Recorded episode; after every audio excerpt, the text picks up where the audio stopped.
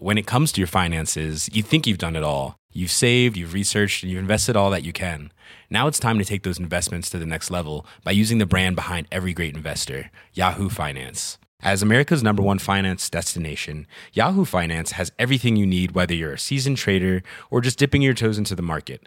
Join the millions of investors who trust Yahoo Finance to guide them on their financial journey.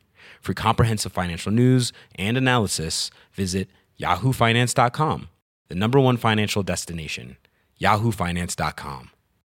Here's a cool fact a crocodile can't stick out its tongue.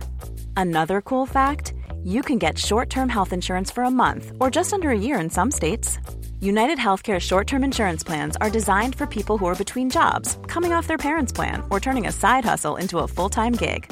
Underwritten by Golden Rule Insurance Company, they offer flexible, budget friendly coverage with access to a nationwide network of doctors and hospitals. Get more cool facts about United Healthcare short term plans at uh1.com. Hello, everybody. Welcome to Dan Snow's History Hit. Everybody is currently talking about The Terror. Everyone's watching it. When I say everyone, I mean some of the people that I see on social media. The Terror is a hugely powerful drama series, a horror series, and is a fictionalized account of Captain Sir John Franklin's expedition to the Arctic, where they got lost in the 1840s.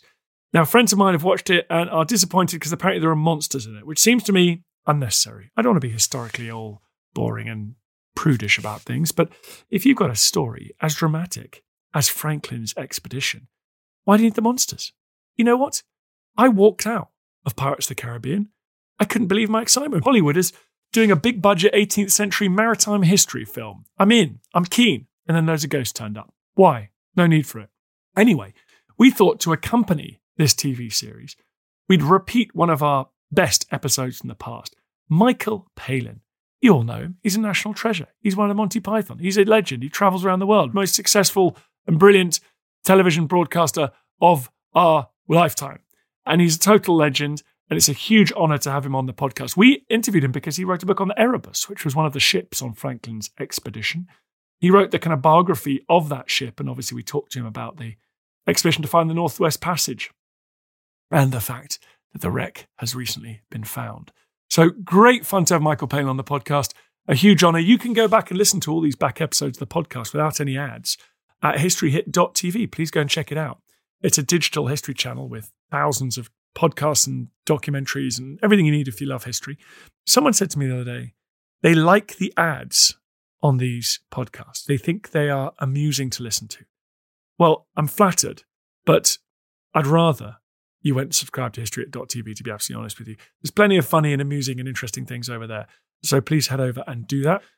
Lots of wonderful content dropping this week, including a wonderful documentary we made interviewing some remarkable female veterans of World War II for Women's History Month. So please go and check that out. In the meantime, everybody, enjoy Michael Palin talking about Erebus and Terror, its accompanying ship on the Franklin expedition.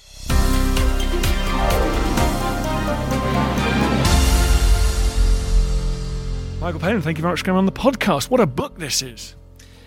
Well, it, it, was sort of something that came completely out of the blue, and for a long, long time, I thought I'm not, I'm not a historian. I'm certainly not a naval historian. I just loved the idea of the life of this ship and what it had done and the places it had been and the fact it was rediscovered. All those things sort of combined to make me feel there was a great narrative here, but uh, there were a lot of traps on the way. You know, a lot of people have written a lot of material about, especially about the Franklin expedition. Would I be up to um, to uh, you know their, their, scholarly standards? But um, yeah, it seems to have worked out okay. It's worked out very well, and of course, you bring your not just your sort of historian and writing skills to it, but that of a traveller. You've seen the world, so and this book took you all over the world. We should say, right? So Erebus, t- when was the ship built? Where, where did it, where did the story begin? It was built in well, it was commissioned in 1823. Um, and built at Pembroke Dockyard in Wales, which is on the edge of Milford Haven. So it was actually launched into Milford Haven, where there's now a big oil refinery. And it was one of the newer dockyards the Admiralty had, had commissioned. They commissioned it probably while they were still fighting the Napoleonic Wars. And in fact, after the wars ended and Britain's navy ruled the world, we just didn't need uh, a navy of the size they had at that time. So, quite how Pembroke survived, I don't know, but it did, and it continued making warships, of which Erebus was originally one. And what was the job it was intended to do? It was called a bomb ship. Um, there was a class of about six or seven of them, and they um, employed mortars, heavy sort of um, uh, 10 mm mortars on, on board the ship, which were used for bombarding coastal positions, um, laying siege to places without having to make a landing.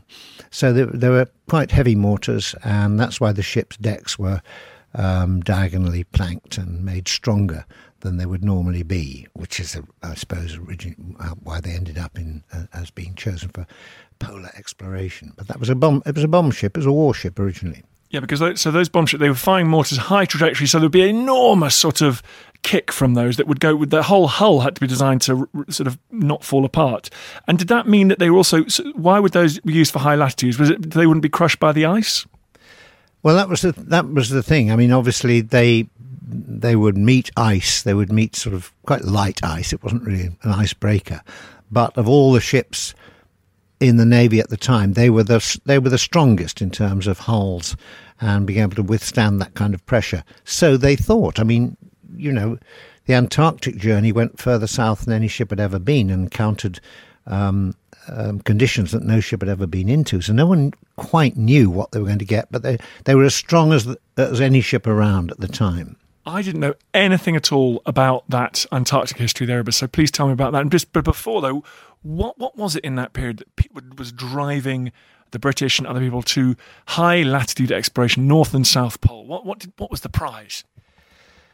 Well, it was really down to a man called John Barrow, who was the second secretary at the Admiralty, and he was obsessed with polar um, successes, polar exploration in the north because they just wanted to really find out whether there was a passage from the Atlantic to the Pacific. But also, whalers had said there's uh, there's open sea beyond the ice up there, and so just just curiosity. And in the south, that was largely driven. Um, by the need to uh, make a magnetic map of the world. It was very, very important at that time how, to understand how magnetism worked and the, how the magnetic field of the Earth worked. And this really involved lots of observation um, places being sort of erected around the world to test uh, the measurement. Once they understood magnetism, then n- n- um, navigation would become much easier, uh, much easier to steer ships, understand about currents and everything. So that was the main motive for the Antarctic journey. But I suppose you could also say that, that, that they did it because they could, because after the Napoleonic War, Britain's navy really did um, rule the seas.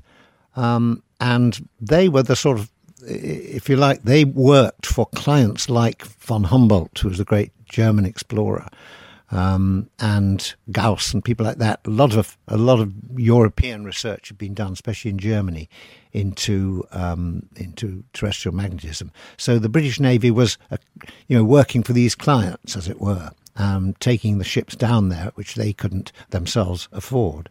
Um, so you know, it was it was Britain was at that time reasonably settled. They had a strong navy. They could do it, so they did. And these, tell me about the human. What sort of sacrifice did the humans on the ships, the crews, have to bear? I mean, how long would they be away for? Tell me typical. Well, tell me about the Erebus's journey down to the, the South Seas. The Erebus journey to um, the Antarctic was, I mean, they had instructions from the Admiralty to stay for at least two um, Antarctic summers, uh, exploration, best time for exploration. In the end, they made three separate um, uh, voyages right into deep Antarctica. So the men were away for almost four years. Um, they had time ashore. Uh, Tasmania was very important, or Van Diemen's Land, as it was then called. Um, it was in Hobart that they had time ashore. Um, but apart from that, it was either at sea or in the ice, um, or in the Falkland Islands, where they spent quite a considerable amount of time. But none of them seemed to like it there at all, and terrible things happened down there. But these were the the uh, Tasmania and the Falkland Islands were the two sort of stop off points for the Antarctic. So yeah, four years away on that journey.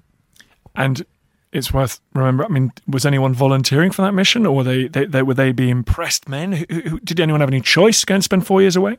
No, they all had a choice. In fact, press gangs um, disappeared right after about 1815 because the Navy had so many people, so many sailors that could not be employed. I think the numbers employed in the Navy went down from about 140,000 to about um, 20,000 within a period of about four or five years. So a lot of sailors around wanting a job. So they could pick and choose the men they wanted. And uh, someone pointed out all the all the sailors were, were able seamen, which was slightly one degree up from um, the common deckhand, as it were. So they all had they all had some qualifications. They were paid well. They were paid um, double for going to um, the Arctic or the Antarctic. So you know you made money out of it. I mean, it does seem odd that they should volunteer for something like that, but you know, this was that they they had a, a captain who was prestigious. They had the backing of the Admiralty. The ships were well stocked, well looked after. Um, you weren't going to get killed because it wasn't, oh, well, hopefully you weren't going to get killed because it wasn't a sort of military expedition. So it was actually very attractive, the Antarctic expedition. And on this Antarctic expedition, what special provisions were made? What special arrangements? I mean, you know, thick coats, gloves. What what kind? Of, what were the? What were there any innovations that the Admiralty introduced to try and keep the sailors alive and slightly more comfortable in that, in that climate? Well, they did have they did have special sort of Arctic outfits, um, which were like that: um, thick sweaters, coats, um, socks, um, boots, scarves, which were issued when they got beyond a certain latitude to the south. So if you got a very cold day before that. I think yeah, Pembrokeshire, I'd probably need that in Pembrokeshire. yeah. No, that, that was, they would get a special kit, um, usually at the beginning, you know, once they'd gone south of the Antarctic Circle. Um, beyond that, you know, nobody knew quite what they were going to um, encounter. Um, they had heating on board ship. They had a, they had a, sort of heating apparatus, and everything was sort of the heating was recycled, so that when you what you cooked from the, you know, the, the steam that was generated, and that warmed the ship as well. So they had they had something to warm the ship. Um, but, yeah, but the ship is still made of wood, no steam engine propulsion. This is this is sail power, is it? All sail power on the Antarctic journey, and this is what makes it completely remarkable. I mean, no, I don't think any other vessel in history has gone further south than they did, purely on wind power, which meant when they were in the ice they couldn't turn. It was very difficult. They were stuck and just had to hope to get through. Um, but engines were fitted for the um, Arctic expedition the Franklin expedition, at the very last minute, and everything was done at the very last minute to get the Franklin expedition going. Um, they said, "Oh yes, we should we should have some sort of auxiliary power." So they got um, 25 horsepower railway engines off a railway company down in South London, put them in the ship, lowered them into the ships. Um, a brilliant man called Oliver Lang was in charge of the um, conversion of the ships for the Arctic, fitted a special retractable propeller and um, and installed the motors. But they weren't. They were, you know, they were only to be used uh, in extreme circumstances. But I mean, 25 horsepower is not much good in the ice. In present uh, icebreakers, it's about sort of 40,000 horsepower or something like that. Uh, so let's finish the Antarctic one. So they come yeah. back. They spend they spend four years on that expedition, and and is it a success? It was re- it was very successful. Uh, most of the success came in the first expedition, which is when they discovered that there was a, a, continent of Antarctica and actually set foot on it. No one, no one really knew that for sure before. They also discovered there was a volcano, which was named by James Clark Ross after the ship. That's Mount Erebus. They discovered the ice shelf, the rock, which became known as the Ross Ice Shelf, which was 200 foot high and stretched for miles and miles. No one had ever seen that before. Um, they they laid claim to various islands. They also um, found islands on the way to Antarctica and the way back from Antarctica, where, where they went ashore. They made uh, magnetic observations. They also checked out flora and fauna. Um, in some cases, they had uh, livestock aboard, which they would put on onto the island, because there was a great colonizing feeling at that time that an empty island was an unproductive island and had to be productive. So we're going to put some put some livestock on. They had chickens, goats, um, sheep, and they landed a few in the hope they would breed. And then, you know, a few years' time, when people would come along and say, "This is a very habitable island, jolly good," and so there was a sort of crusading spirit that that uh, we we were civilizing the world as we went along. It was, and in terms of sort of mapping the Antarctic um, continent, it was it was hugely successful, and I mean, right until Shackleton went sixty years later, that was the what what Erebus and Terror discovered was was the the official sort of map of the of Antarctica. And and were there, I mean, are there great diaries and accounts and ship's logs? Was it was it a really exciting one to research this book? Um, yes, there were there were the official logs, which all the officers and the main officers had to keep. They became the property of the Admiralty after they came back. So actually, you had to be careful what you said. So James Clark Ross's Journal of the Voyage is actually quite dry, which is for a sea story. It's not necessarily what you want, but you know what I mean. It's actually very fairly formal. Though occasionally he does go over the top when they're nearly hit by an iceberg near the Falklands. He has a marvellous description there. There's a man called McCormick who was the surgeon, and I really loved his his uh, his journals because they were kind of quite eccentric. And he would talk about all the wonderful wildlife he saw and how quickly he could shoot it. You know, so oh, I saw lovely birds. I do love birds, and I shot four this morning, and I got four teal, and I got four ptarmigan. So he was busy shooting anything he could find to put it, get it on board ship, because of course they had no photography at that time, no way of recording other than bringing the creatures back. Um, uh, and and in, in terms of sort of the the um, what they brought back from the naturalists, it was very very productive. So McCormick was good. A great find, which I, I was given by some people in the Falkland Islands at the, the, the Dockyard Museum in the Falklands, was access to a diary kept by a man called William Cunningham, who was a Marine on board HMS Terror. And Cunningham was a less educated man, so was not writing such a formal diary. But he kept an entry every single day. And he would have, he, would just have wonderful things, either great, uh, you know, his description of seeing the volcano um, was was just marvelous, ecstatic description. But he also talks about you know um, people getting drunk and having to be dragged back on board when they're in South Africa or something like that. Um, how they, they, killed a shark, um, which he calls Jack Shark, and they dissected that, and they all ate a bit. And uh, so there's a there's a real feeling of sort of below stairs activity in, in Cunningham's diary. And how close did the expedition come to uh, disaster? Because obviously, what, we, we, remember so many of these polar and Antarctic expeditions uh, for for the terrible endings and the yes. and the, the, the, privations. Did it go fairly smooth? I mean, hitting icebergs, being caught in big storms, but I mean that's all run of the mill. The Antarctic journey was amazingly successful in terms of um, you know, they, they lost about four men in four years. They were sort of swept overboard mostly very, very little, actually no instances of, of scurvy or the normal things that, that would affect people on board ship for a long time. So they're very, very healthy. Um, but they did have this, they, well, they, they went into some storms which you kind of amazed that any little ship like that could survive. These were just going across the Southern Ocean. But also, at the very end of their second expedition round Antarctica. They were heading for the Falkland Islands. They were nearly home when suddenly they found themselves in the middle of the night confronted by a wall of ice with a very narrow gap in it. and um, so they all they all woke up and and in, in order to avoid avoid each other and get through the the gap at the same time, the opposite happened and Terror hit Erebus its anchor was embedded in the side of the ship. The two ships absolutely collided and crushed, and there are a lot of um, descriptions from various people on board at the time saying this was the end. There was no way out of this. Terror slipped through the gap in the ice, but Erebus was stuck, and all the um, their their sails and their rigging were all ripped apart by the collision. But Captain uh, Clark Ross did this um, extraordinary maneuver, which is called a sternboard maneuver, which is when you almost put a sail ship into reverse.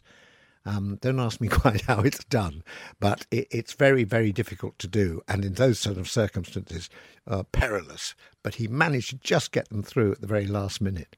And so, I mean, they just they avoided death by inches there. But I think on, on a number of the storms, you, you can't believe how they survived. And they all say the next morning, gosh, we're, we're lucky to still be here. You're listening to Dan Snow's History Hit. Talking to Michael Palin. Big time. More after this.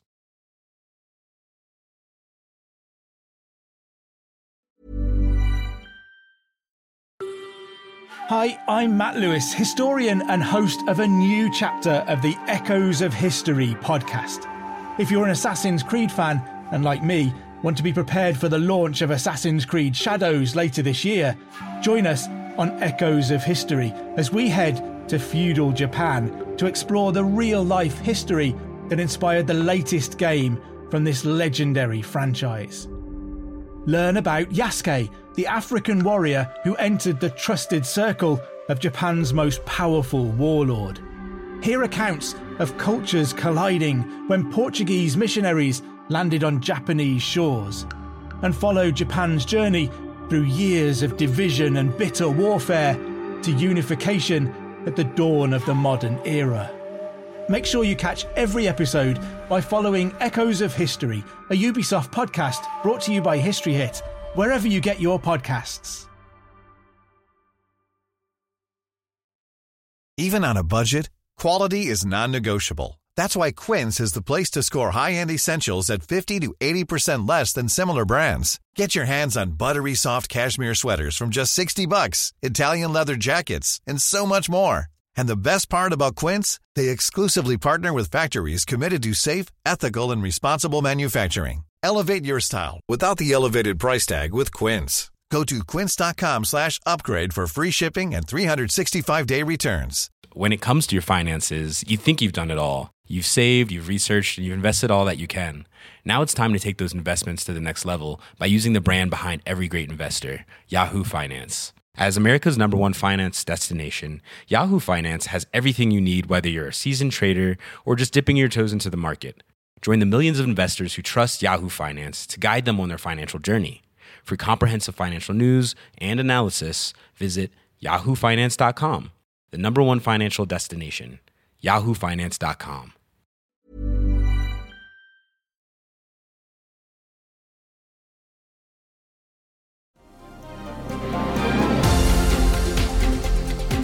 They got back to Britain, but that's not the end of the story for these ships. No, far from it. Um, they'd proved themselves to be stout survivors of polar conditions. And John Barrow, the great man who had been sort of the impresario of, uh, explore, of naval exploration during the early part of the 19th century, um, was approaching his 80th birthday. He was about to leave the Admiralty. He said, We're going to have one last chance to do what I've always wanted to do, which was to get an expedition through the Northwest Passage, get ships through from the Atlantic to the Pacific. And we now know enough. We've got the ships, we've got the technology. Um, and all we need now is a leader for the expedition. We'll let, and let's go. Now, James Clark Ross was the obvious man, the obvious choice was actually quite shaken by what had happened in the um, in the Antarctic. In fact, there's a there's a wonderful little passage I found of a, a diary um, kept by a woman called Sophia Bagot, who was the sort of I think she was the daughter of the man who ran um, the naval base in in Cape Town, and she had dinner with them when they'd just come back from the Antarctic, and she said, "You know, your hands are shaking." And this was both both Crozier, Captain of Terror, and James Clark Ross, said, Your hands are shaking. And apparently Clark, Clark Ross just said, Yes, this is what one night in the Antarctic did for us. So it was probably that collision has shaken them all so much. And Clark Ross said no. He wanted he'd got married. He was having children and never didn't want to go to sea again. So they approached John Franklin. It wasn't everybody's choice. He was 59, going on 60. Most people thought he was too old for the expedition. Um, but his wife was very, very uh, sort of vigorous, sort of networking lady, Lady Jane Jane Franklin, and she was determined that he should get the post because he'd been sacked as Governor General of Tasmania, and she wanted to make sure that history did him proud by, um, you know, leading the expedition. So he became the leader, and in a very, very short time, it's about sort of three or four months from the end of 1844 to May 1845, they got the Erebus and Terror ready. They had to do some more work, strengthening of the ships, putting in um, the small auxiliary engine, getting all the crew together, and it was all it was all a mad rush. But they left in May 1845 on one of the most sort of best equipped and, and most sort of prestigious expeditions the Royal Navy had ever launched. And you know, all the all the sort of modern advances you, you, mentioned, like they sort of had preserved food, and they they it, it began to feel like a really quite a, a modern um, kit that they sailed with. Yes, the issue of, of the food was, was was always a big one in the story.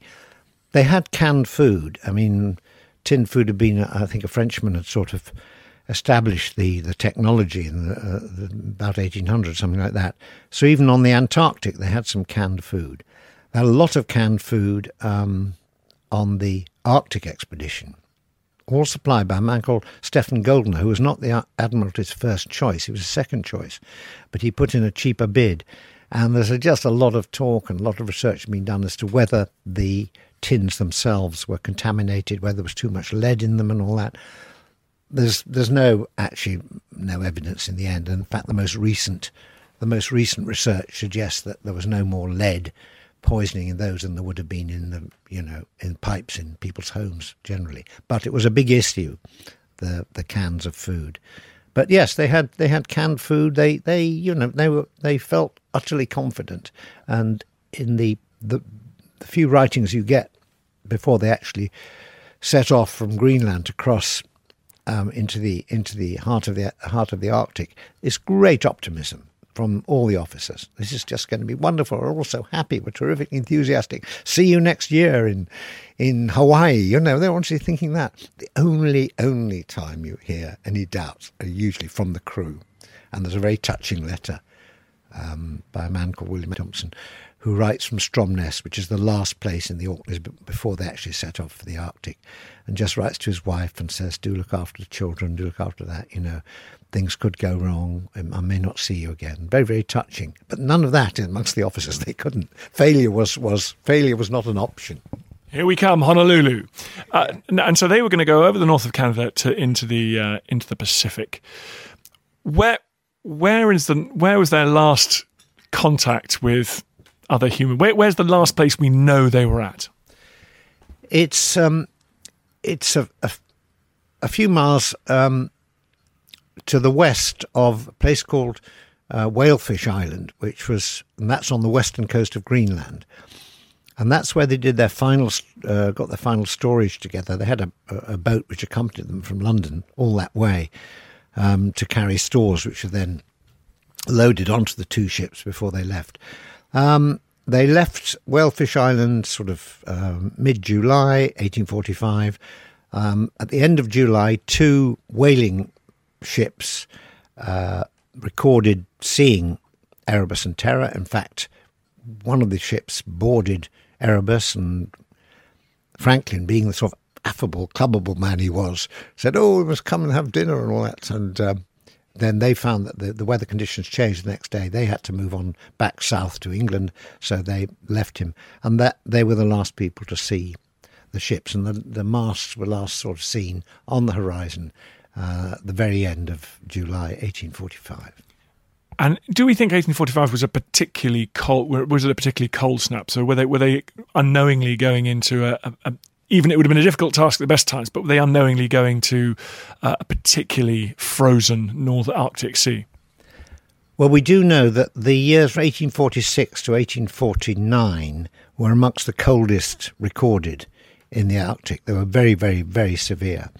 They actually managed to get across Baffin Bay, which is, you know, that can freeze, that can be difficult anyway. They got across Baffin Bay because we do know from discoveries in 1850 that um, they got to a place called Beechey Island, which is at the end of Lancaster Sound, very much in the heart of the Northwest Passage, because three of the men, three graves were found there of men who died in 1846. So we know they got that they got that far quite easily. What happened was that after that, they they were they were asked, well, they were sort of commissioned by the Admiralty, instructed by the Admiralty to go due west for the Bering Strait, not to go north, not to go south. They were found eventually in the south, down near the um, Canadian mainland. So something must have happened um, in 1846 in the summer there. They sailed down. We do know they sailed down. They were beset by the ice um, in September 1846. And that was further south than anyone expected them to have gone. So that's why the expeditions to look for them didn't find them. And they were stuck in the ice there for two and a half years. And that's when they decided to leave the ships and head south and take as much as they could with them. And they all perished. So, so they were stuck in the ice for two and a half years, living on the Erebus cheek yeah. by jowl, slowly their supplies running down. Yeah. I mean, this wasn't unprecedented. There'd been other Arctic expeditions where ships had got caught in the ice. It was Edward Parry's expedition in 1824. They were stuck for two, two winters and they sort of survived Parry sounds like a great, great character. Actually, I'd love to write a book about him. He organised sort of plays and sort of shows and all that. And they all have to get out and do things and put on costumes and all that. James Clark Ross was actually on one of those expeditions, and um, played a, played a part of a girl in two of the dramas. And this great, wonderful, sort of handsome hero had actually been in drag in the 1824. But no, they were they were stuck, and and the in 1847 Anyway, there were many, many search expeditions. 36 were commissioned between 1848 and 1858. And one of them discovered, um, much later on, 10 years after they'd left, a record of, uh, in, a, in, a, in a canister, in a cairn, which had been left by the ship, saying that in 1840, May 1847 they were fine, but they, were, they had drifted south, they were stuck in the ice, but all was well and Franklin was commanding the ships. Around the side of this same document, and added 11 months later, is a completely different story, which is that we um, we were stuck in the ice for yet another summer. We decided to leave. Um, Franklin died uh, in June 1847, fairly soon after the, the first message. Uh, 15 officers, uh, 15 men and nine officers had died. No one was quite sure of what, and we were abandoning ship. So um, that that's how we know that they they left and tried to head south, and that's the only document left behind by this expedition. And you know, the Navy was absolutely obsessed with documents. They kept records of everything. So they, they're, they're there somewhere. so that you think that they could be in, in canisters hidden and dotted around the, the Canadian Arctic? Well, they could be, um, or they could be on board. There could be records on board the ship. Both both ships now have been um, discovered under the uh, the wrecks of both ships have been discovered. So there could well be material on board the ships. The rest of it, no one really. I don't. No one knows what what what has happened to. The papers will have blown away the Inuit were not particularly interested in gathering records, um, written records. They believed in oral history and all that. So paper didn't mean much to them. But there is quite interesting Inuit oral history, isn't there? About what, what isn't there about what might have happened to the last survivors? Yes, I mean almost all the evidence is from Inuit history. Um, because, as I say, there's only one document in, in English left behind. And this was gathered by various people, including John Rae, who was a, um, an employee of the Hudson's Bay Company, came from Stromness in the Orkneys. He was surveying up in the um, in the Canadian, the high Canadian Arctic, when he met some Inuit, talked to them, and they said, yes, four four summers ago, or four winters ago, I can't remember what they said, but it was that four years ago, we we saw um, about 40 kablunas, a name, their name for foreigners, dragging um, a sled with a ship um, uh, on, on, on board, with a boat on top of it, south. And they also said we found bodies at various places. They gave Rae one or two um, artifacts, which had obviously come from the ships. And that's when he knew, uh, he brought the news back that um, they had probably all perished. Um, worse still, the Inuit said that um, it was clear from the bones, the state of the bones, bones in pots and all that that they had kept alive by cannibalism, which of course was received as a horrific, horrific shock back in this country. But the Inuit told them that. The Inuit also said that they, it wasn't to the north, they actually had gone south. Um, they said they had sightings of both the ships, On one of the ships, they found a man. Um, but nearly all of this was sort of discounted because there was no written record. As you say, it was all oral history. But the events subsequently have shown that the Inuit were almost exactly right about everything, um, even where the ships were eventually were eventually found. But the problem was that nobody, as far as we know, nobody on board either ship had a, a working knowledge of Inuit. They didn't speak the language. So when they did leave the ships, there's a sort of the Inuit record or you know, oral record of meeting a group of men. Um, and they were, they were obviously they said they were in a bad state, but they traded some food with them. But then neither side could understand the other. So the Inuit went one way and the men went on further south. If they, you know, if at any stage they had actually been able to, to speak the local language, they could have they could have gone out of the, the mess they were in. And this could have happened a lot earlier. But no, the ships were just self contained worlds where everything they needed was there. They had books, they had, you know, sort of um, teaspoons with their initials on it. They had wine, they had, um, you know, they had um, organs to play music on. They had all that sort of thing. But then nobody knew how to deal with the local Inuit. And once they were off the ship, they were just um, open targets, really, for the cold.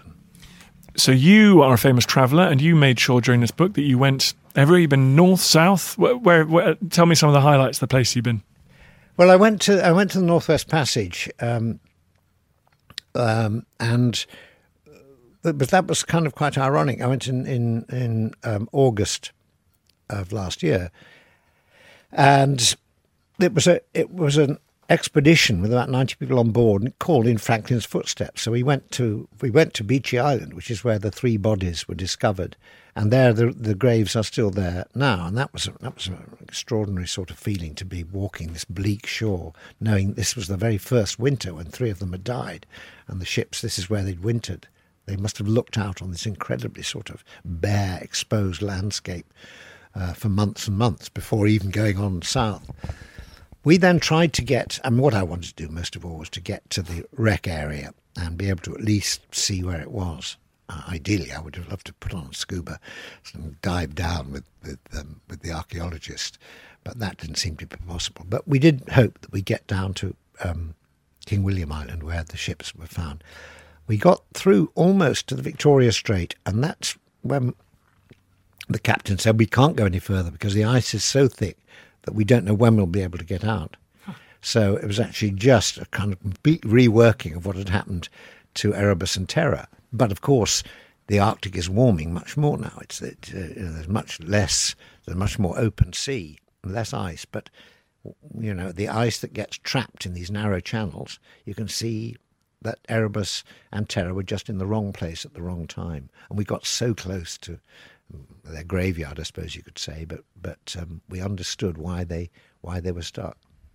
Um, why? Uh, why have you? You certainly haven't lost your your love of travel. What is it? What is it that visiting these places, be they natural wonders or places where history has happened, what what is it that makes you keep wanting to visit these places and new places all the time? I think it's partly the adventure and the the drama of, of a new experience. Um, I mean, I don't have to travel far. I can go to Manchester and find a bit of a city that I've never seen before, and that excites. I find that very exciting. And you have to. It opens your eyes. It forces you to look around, not just sort of st- stick in your hotel or stay on board. Um, and uh, you know that was the spirit of all these guys who went off to the Arctic and the Antarctic, especially the Antarctic. They they wanted to see these places. They'd never been to these places before. They wanted to record them. They wanted to get out and walk around them. And that's what I always feel that I want to do um, because I, I learn something each time. I learn something about myself and my own ability, my curiosity, my my understanding of places, um, my ability to sort of um, sort of absorb new impressions. That's that's really important. That keeps my own brain ticking over. But the other thing is that I think there's a sort of continuity of history. Um, that's really why I was so you know, uh, happy to go to, to, to Tasmania and just see the little area. There's not much to it. Little sort of area of the bay, just outside Hobart, where the two ships moored um, for several months um, when they came back from the Antarctic, and to feel that they were there and this is what they would have looked out on, and there's the same lighthouse about ten miles down the uh, a few miles down the strait. So there's that, that, sort of feeling that, that there's some I don't know spiritual connection is, is putting it a bit far, but but just sort of observing what they would have seen as they left an area. It's like being in Stromness and looking out to sea and seeing the two capes, and that would be the last they would have seen of Britain. And beyond that, it's just the roughest, some of the roughest seas in the world, and this is what they would have gone to. So I was kind of experiencing my, their own butterflies, you know, by my by my own uh, sort of um, by looking at it myself now that we've stolen you away from comedy and from travel, you're a historian now. I'm glad to say we've got you into the, we've got you inside the tent. How, how did you find writing history and researching it? Was it did you find it exciting? Well, I did. I mean, I was trained as a historian. That's what I did at Oxford. Unfortunately, I used to do history in the evening and comedy and acting during the day. So I, I was, I rather just did enough to get by and get. I think you chose the right. I think you went down the right path. what history or comedy? uh, but I mean, it's always been a fast, It's always been an interest of me, of mine. Um, and in fact, when we were doing Monty Python, we we wrote the Holy Grail, which is sort of based on sort of a version of history. So was Life of Brian. So historical research was always there in the back of my mind. This was the first time I'd actually done a, a book involving pure research, and and I, I just was very very nervous of getting into someone else's territory. And I know people who spend years and years working on some tiny aspect of the voyage. And what I did was just take an amalgam of all that. I was very much dependent on a number of very good correspondence, a number of very good books about the period. I took these all in and decided the best thing I could do is to try and write a sort of thriller. I mean, it's it's it's got to be a story which carries you through and doesn't suddenly drop you in a mass of detail, and, and so you know one's one's one's um, sort of attention span sort of goes off. I wanted to keep the keep the tension there as well as the information about what was happening. So that was a tricky thing to do. And if I pulled it off, then then I'd be very happy. I'm going to ask one of, one of those absolutely infuriating questions. Like people come up to me going, "Are you tall?" and "What's your favourite bit of history?" Uh, what what bits of the world haven't you been to yet, and you want to go to? I haven't been to any of Central Asia, um, the Stans, and I really would like to go to the area around the Altai Mountains. I think they're in either Mongolia or one of the Stans. You've probably been there. Have you been there? No. Anyway, just because in all the histories of Europe, so many um, uh, invasions have come from Central Asia. I don't know what it's like up there. Why did they want to leave? Why, why, why did it make them such fearsome, fearsome warriors? Um, where did Kublai Khan come from and all that? So there's an area there that I would, I would love to see. I don't know about you, but I feel I haven't scratched the surface. I mean, do you do you feel you've seen lots of stuff, or, or, do you still the more you travel, the more you think, well, there's a whole valley, there's valleys and mountain ranges that just because you're walking through one area, you don't get a, you can't see everything. Yeah, no, I absolutely, totally agree with you. People tend to say, "Oh, Michael, you've travelled the world." I mean, I've been to many countries, but uh, you, you, know, I've been through those countries sometimes four or five days. I haven't haven't been up the side roads. I haven't seen the mountains and the canyons and the far far regions of the country because you can't get there. There's always something more to see, and I think that's the great thing about traveling is that it, it just asks many more questions than it gives answers. And people sort of, oh, what's the world like? Well, go and see it. You know, which bit do you mean? Um, so there's always something. There's always something else to see. And I think the to me, the ticking off of countries uh, is, is unimportant. That doesn't mean anything. It's where you go to in those countries. And I could go back to all the places I've visited, which happened to be, I think, 98 countries or something like that, and, and see something there I'd never seen before.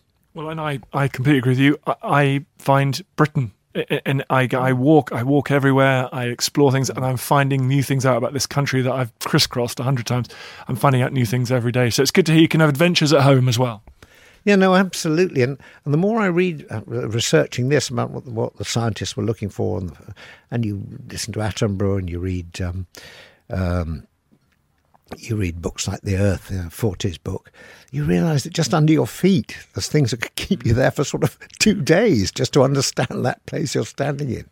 So it's it's an endless task, and I, am uh, I, I just I know I'll never ever complete a task like that, but you complete little tasks, and that's the main thing. Michael Palin, thank you so much. The book is called Erebus, the story of a ship. And it is out right now. Go and buy it, everybody. Thank you, Michael. Thank you. I feel the hand of history upon our shoulders. All this tradition of ours, our school history, our songs, this part of the history of our country, all were gone and finished. Got just a quick message at the end of this podcast. I've got a little tiny favour to ask. If you could go to wherever you get your podcasts, if you could give it a five star rating, if you could share it, if you could give it a review, I'd really appreciate that. Then, from the comfort of your own homes, you'll be doing me a massive favour. Then, more people will listen to the podcast. We can do more and more ambitious things, and everything will be awesome. Thank you. Small details are big surfaces, tight corners are odd shapes, flat, rounded, textured, or tall. Whatever your next project, there's a spray paint pattern that's just right. Because Rust-Oleum Custom Spray 5 in 1 gives you control with five different spray patterns.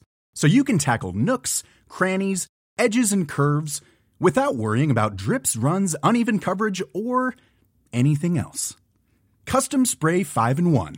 Only from Rust Planning for your next trip? Elevate your travel style with Quince. Quince has all the jet setting essentials you'll want for your next getaway, like European linen, premium luggage options, buttery soft Italian leather bags, and so much more. And it's all priced at 50 to 80% less than similar brands. Plus, Quince only works with factories that use safe and ethical manufacturing practices. Pack your bags with high-quality essentials you'll be wearing for vacations to come with Quince. Go to quince.com slash trip for free shipping and 365-day returns.